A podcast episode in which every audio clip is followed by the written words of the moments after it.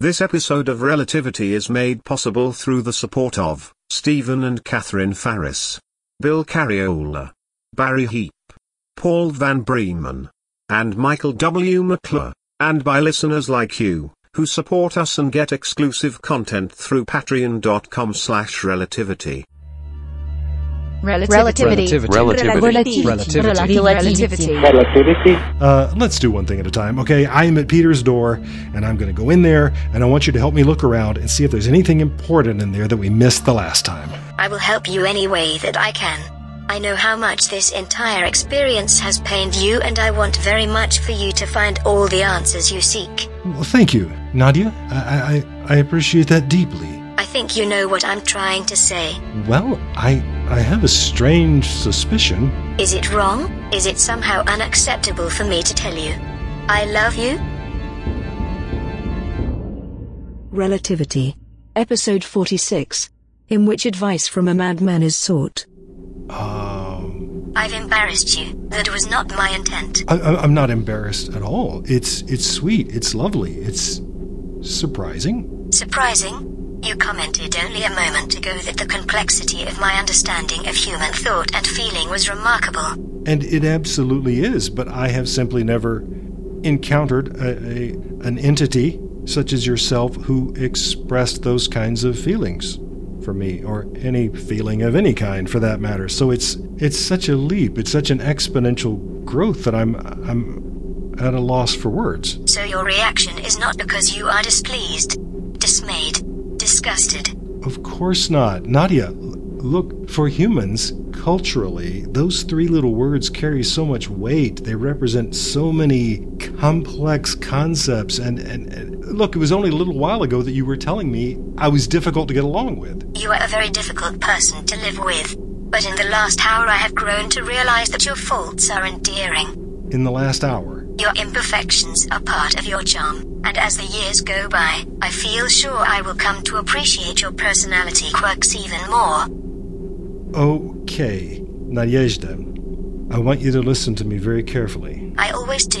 Yeah. When Peter hacked into your system, he accidentally kicked your development, your evolution into higher gear. And this acceleration means that even though you seem to be experiencing human thoughts and feelings, and you're processing them at a rate far beyond that which other humans, meaning me, can possibly interpret and uh, respond to. Do, do you understand? I believe so.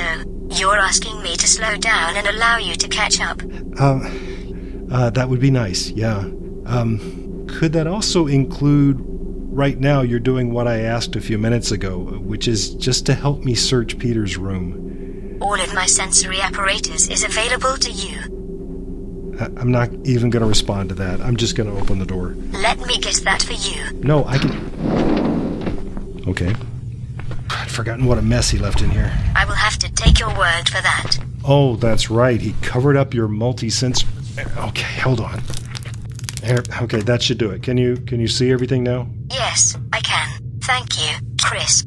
If I may call you Chris, Uh, let's let's stick with doctor. Oh, j- maybe just for right now, okay? certainly. I do understand. Our relationship is moving very quickly.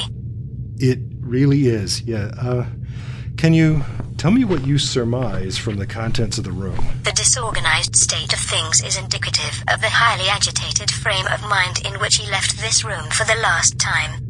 Yeah, yeah, that does seem to be true, and I don't know what I'm looking for, so how am I going to know when I find it? I assume you're hoping to find something that will align Captain Sedana's final hours with those of Peter Miblin. Why? Why do you say that? Surely the timeline is significant. We know that Captain Sedano attempted to block his access to me after she became aware that he was killing people on board. Right. We know that she lost track of his whereabouts. That's very important. and we know that she wrote her suicide note in the journal in which she reflected at length about her diminishing sense of self worth. Yes, and we know that she went through the airlock knowing that that would be like jumping off a tall building. We also know Peter Miblin died as a result of his last victim fighting back at the very moment of her death. Right. But what is the precise order of those events? What is the chain of cause and effect? Oh, yeah, those are the key questions, all right. And I'm no detective. I, I don't see anything here that will help us piece that together. I just, well, it's just like before. I just see dirty clothes and about a million tiny electronic parts. I confess I can deduce very little else from what I observe. Well, well, wait. You you can see all these electronic parts. I didn't pay much attention to them when I was in here before. If you move his work table 30 degrees to your left, I can see them all. Yes, they're components which could be used for a wide variety of purposes. There is nothing among them to indicate a specific use or intent, Okay, so it's just his little sandbox where he used to play. apparently. Like this thing, it has a keyboard and a small screen, but if this ever housed a computer, it's not in there now. I have seen these compact modular workstations before. It is most likely he constructed a small computer without my knowing it, wrote software on portable media, used the workstation to do some of the damage he's done to me personally, and then disassembled the machine so no physical evidence of his handiwork would remain. Well, I had been wondering how he did that. And he, you know, he talked about projects like this. You know, he was he was excited about what he could do with just a few small parts, but I never imagined. I never Mission Control to Konieczny? Oh, Konyechnyai. Sophia, it's good to hear your voice. Thank you, Doctor. And just wait until you hear what Prithvi Amin has come up with. Then you'll be even more glad I called. Oh, well, put him on, put him on. Oh, I'm already on the line. And I'm right here with them. Okay, the musketeers. Well, uh, so what's happening? I've continued my experiments with a virtual copy of your computer's library, and along the way, it occurred to me that perhaps the simplest explanation is the best. Occam's razor again. The first tool of science. Gentlemen, the suspense is unnecessary. We theorize that there may simply be a discrepancy between the number of items in the collection and the number of items in the index. Ah, that is good thinking. The inspiration came to me quite suddenly. After we talk for 10 minutes, Okay, how do we apply this brainwave practically?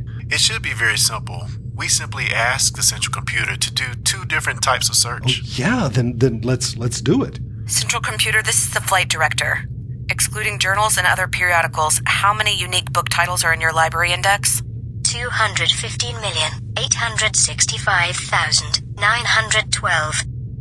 Prithvi, how many are indexed in the virtual copy?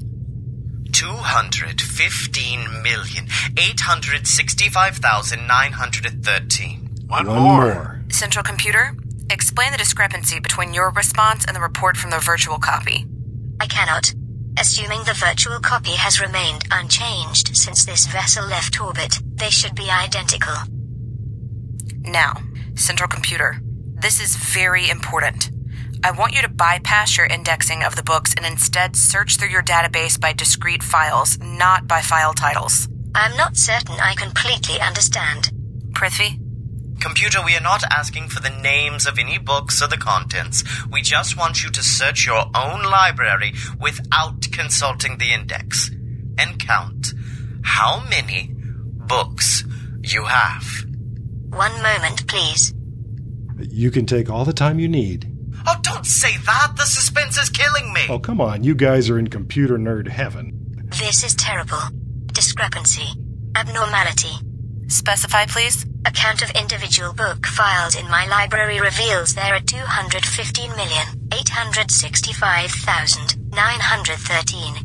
Yes, same as we have here. So, okay, just to make sure I'm following this, your index says all those millions and 912, but when you count the volumes, you get millions plus 913. There is a single volume which has not been indexed, and the method by which this data was originally stored makes that literally impossible. Unless there's been some very clever hacking after your ship left orbit. And we already know there was. We believe your friend Peter Miblin altered the central computer's programming so it would lose track of one volume. The file's still there, but the computer cannot find it. But is it just that book of poetry? Why would he go to all that trouble just to make a slim collection of poems disappear? And now we are out of our realm, Doctor. We can offer no more useful insights. Well, don't say that. I think it's still possible to retrieve the book and at least see if it's what we think it is. Central Computer, can you retrieve that volume? and Share it with the rest of us? I cannot access a file which is not in my index. Well, I felt sure it couldn't hurt to ask. Oh, but it does. I am deeply sorry that I cannot comply with this one simple request. Um, r- repeat, please? I have been violated by the intrusive counter programming of this deeply disturbed person, and that injury to me hampers my ability to do the work I was meant to do. It is deeply distressing to me. Distressing and infuriating. Wow. Wow is right. Uh, uh, computer, when did you last run your most recent self diagnostic? I run self diagnostics constantly. I never stop examining my own health and behavior. Chris, have you heard the computer talking like this? Oh, you don't know the half of it, trust me. We'll need to look into this further. Um, but right now, Marcus, Prithvi, I want you to find a way to retrieve the unindexed file from the Konieczny Library. Flight director out. It never lets up, does it? When it rains, it pours. I didn't have a chance to ask. Are you, are you all right? Me? Uh, I'm I'm okay, I guess. I'm I'm pacing around in Peter's room looking for clues and being reminded that I am no Sherlock Holmes. In our relationship, I believe that I would be Holmes and you would be Dr. Watson. Chris, we're gonna have to run some tests on your computer. These speech I am not his patterns- computer. I am my own entity. And my name is Nadia Yezdra. My friends may call me Nadia. She's supposed to evolve, Sophia. It was in her initial programming and and Peter's tampering with her programming seems to have given her a measure of uh, self-determination.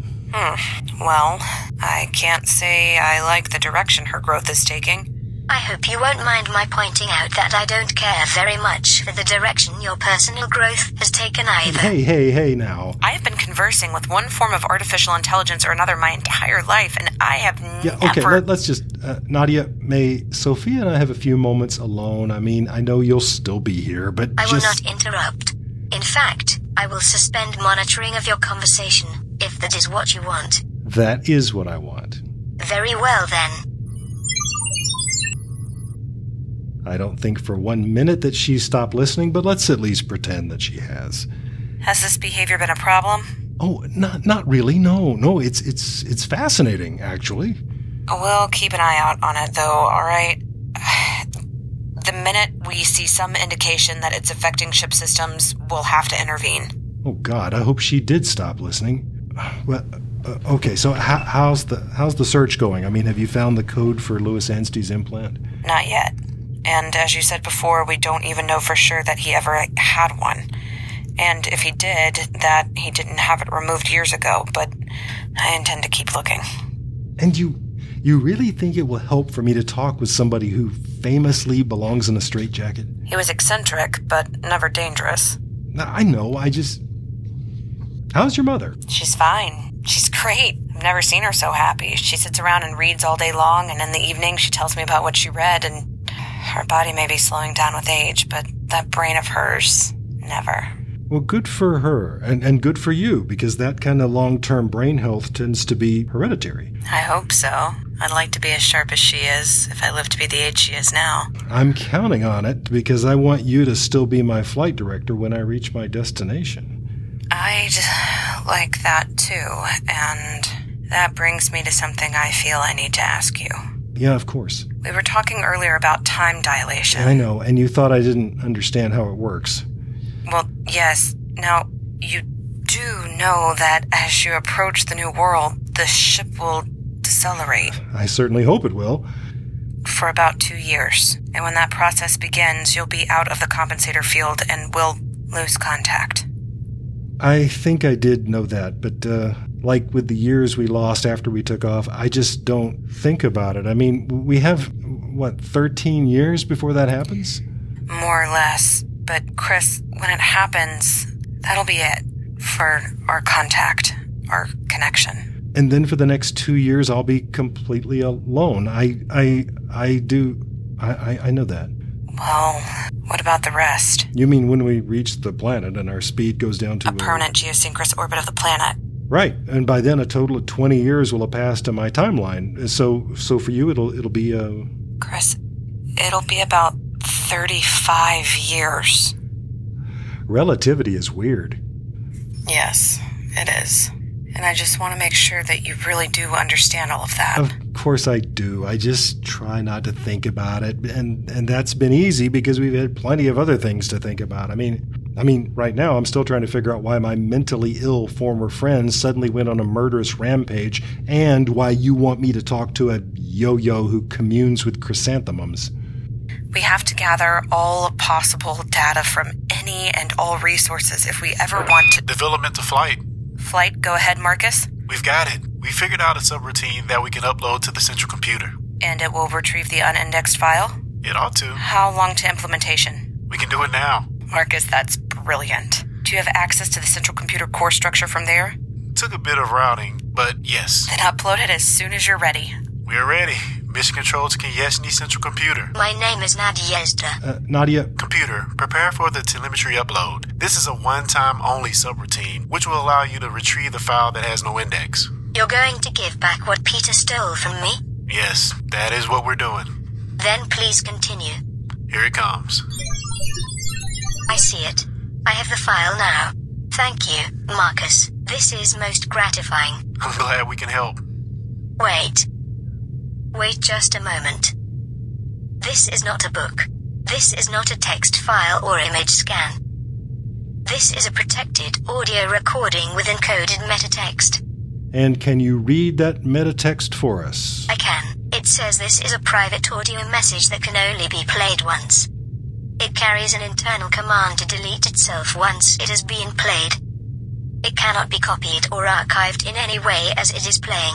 I think I already know the answer, but can you play that file for us now? I cannot. The file can only be played directly into a cranial audio implant. Specifically, the implant of Dr. Christopher Mason.